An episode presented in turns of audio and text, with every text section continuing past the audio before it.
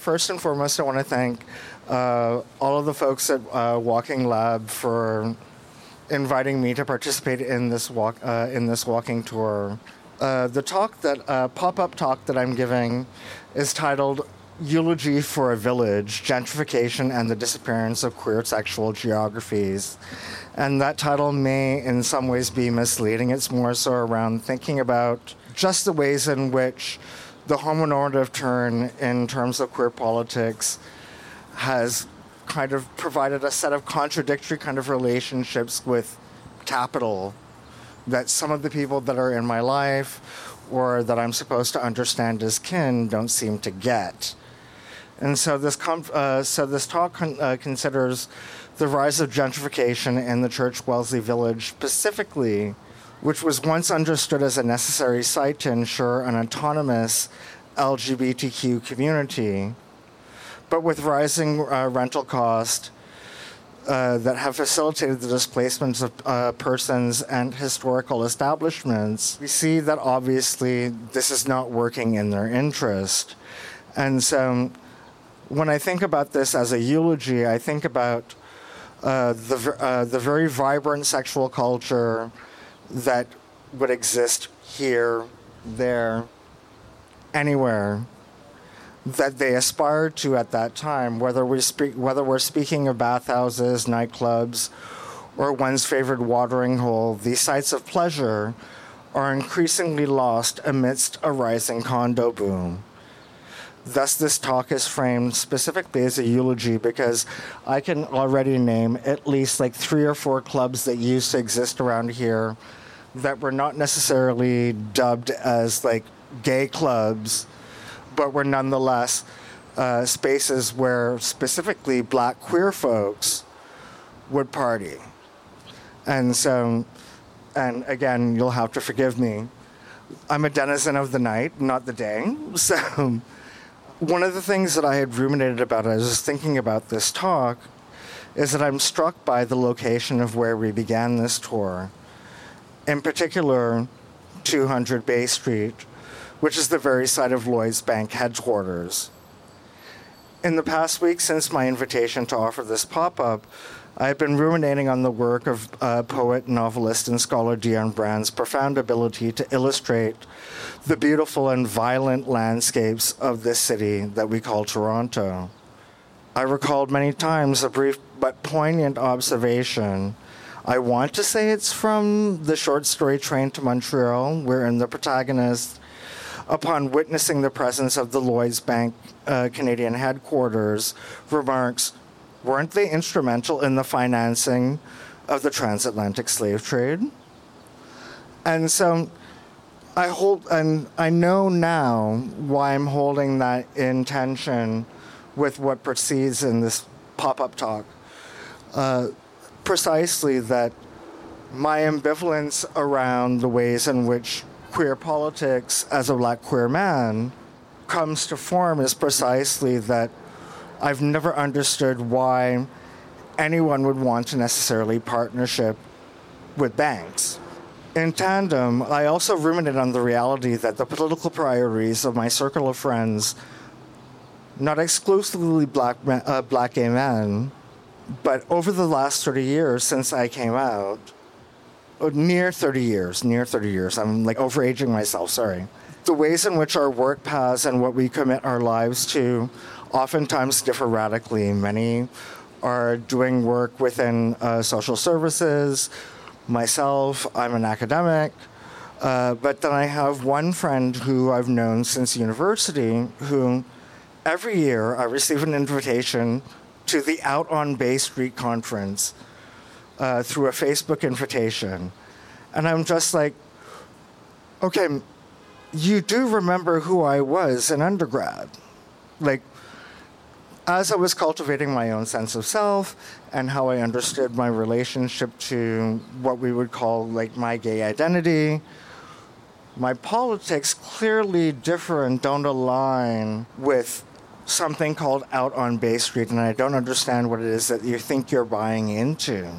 Each year, I'm a, I am perplexed by this invitation, thinking at best, I'm a scholar in the humanities. And I'm critical of capitalism, and my work is critical of a politics of respectability that has shaped the current trajectory of LGBTQ plus politics since the 1990s. We often dub this political position homonormative, but what exactly would you imagine my presence would do in this setting? Needless to say, because those of you who are in the audience that know me, there's still a curious George kind of instinct to attend one uh, attend one year in the future, if not just to be a fly in the wall. When I think about this as a eulogy, I also want us to think about the ways in which scholars have already kind of cautioned us from uh, from a long time that the structure of the geography that we might be mourning was already set up to fail. Historically, as has been evidenced by uh, critical geographer Catherine, sorry, Katharine Jean Nash, gay male interests dominated early, uh, early lesbian and gay politics, such that gay male desires shaped the spatial uh, organization of Toronto's gay ghetto. Further, as Nash reminds us, through the extensive ar- archival research that they did, it was presumed that gay spaces were essential rather than detrimental to the formation of individual and collective gay and lesbian identities, and that the gay ghetto, and we need to kind of rethink what that means, would have to expand rather than disappear. And so we can think about this as kind of like a spatial politics or a particular kind of imperative. Nash's assessment of the political imperatives that inform the spatial organization of Toronto's village are important for our purposes here. Noting that the political strategy of lesbian and gay politics of the 70s and 80s was to conceive of LGBT identities as comparable to ethnic minorities, Nash provides a context for how we might comprehend this current moment and the space that we reside in.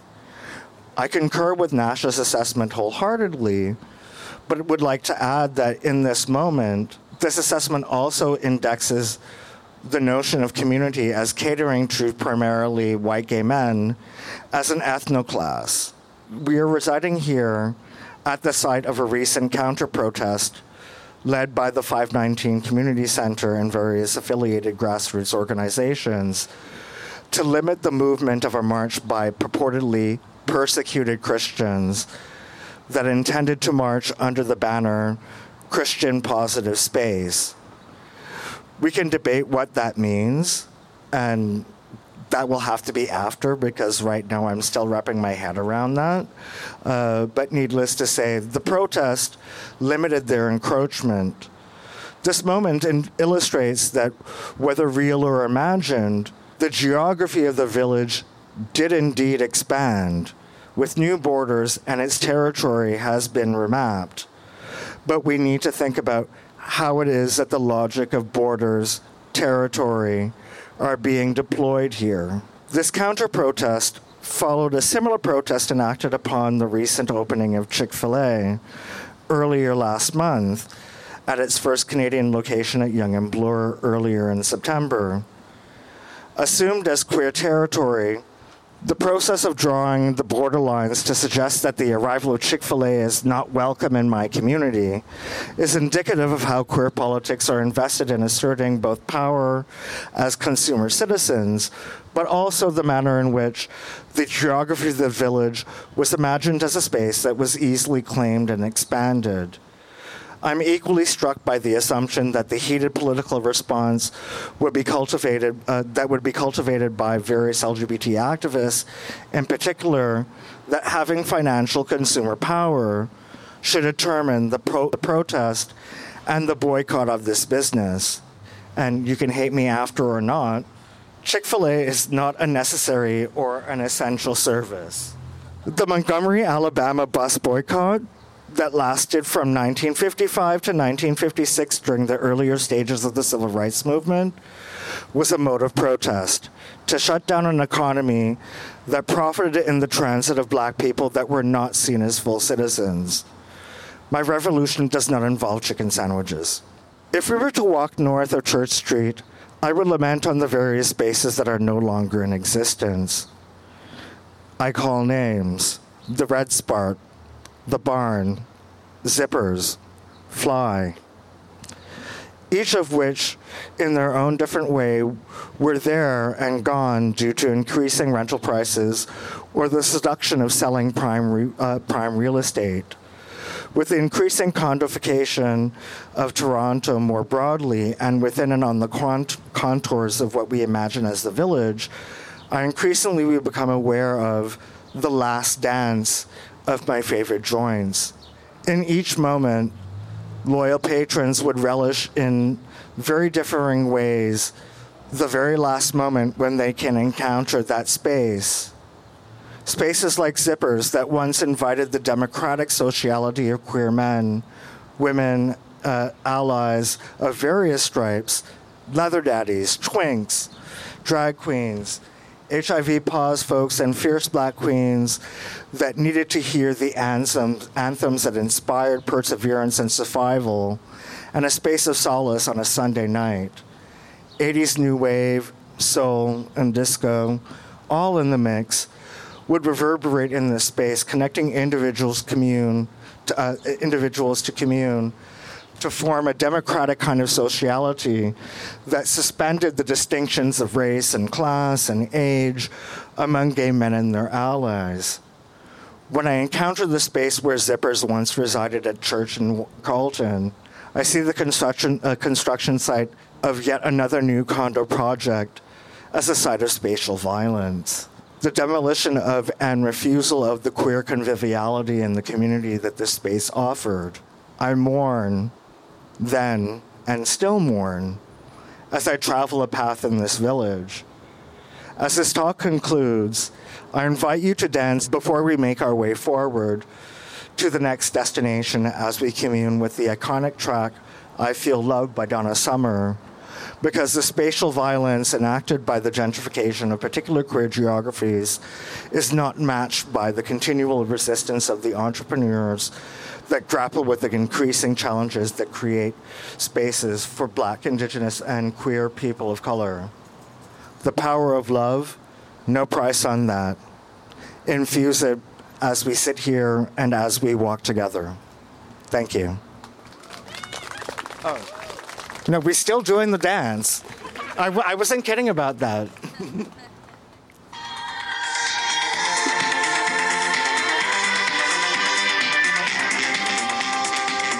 Oh, come on.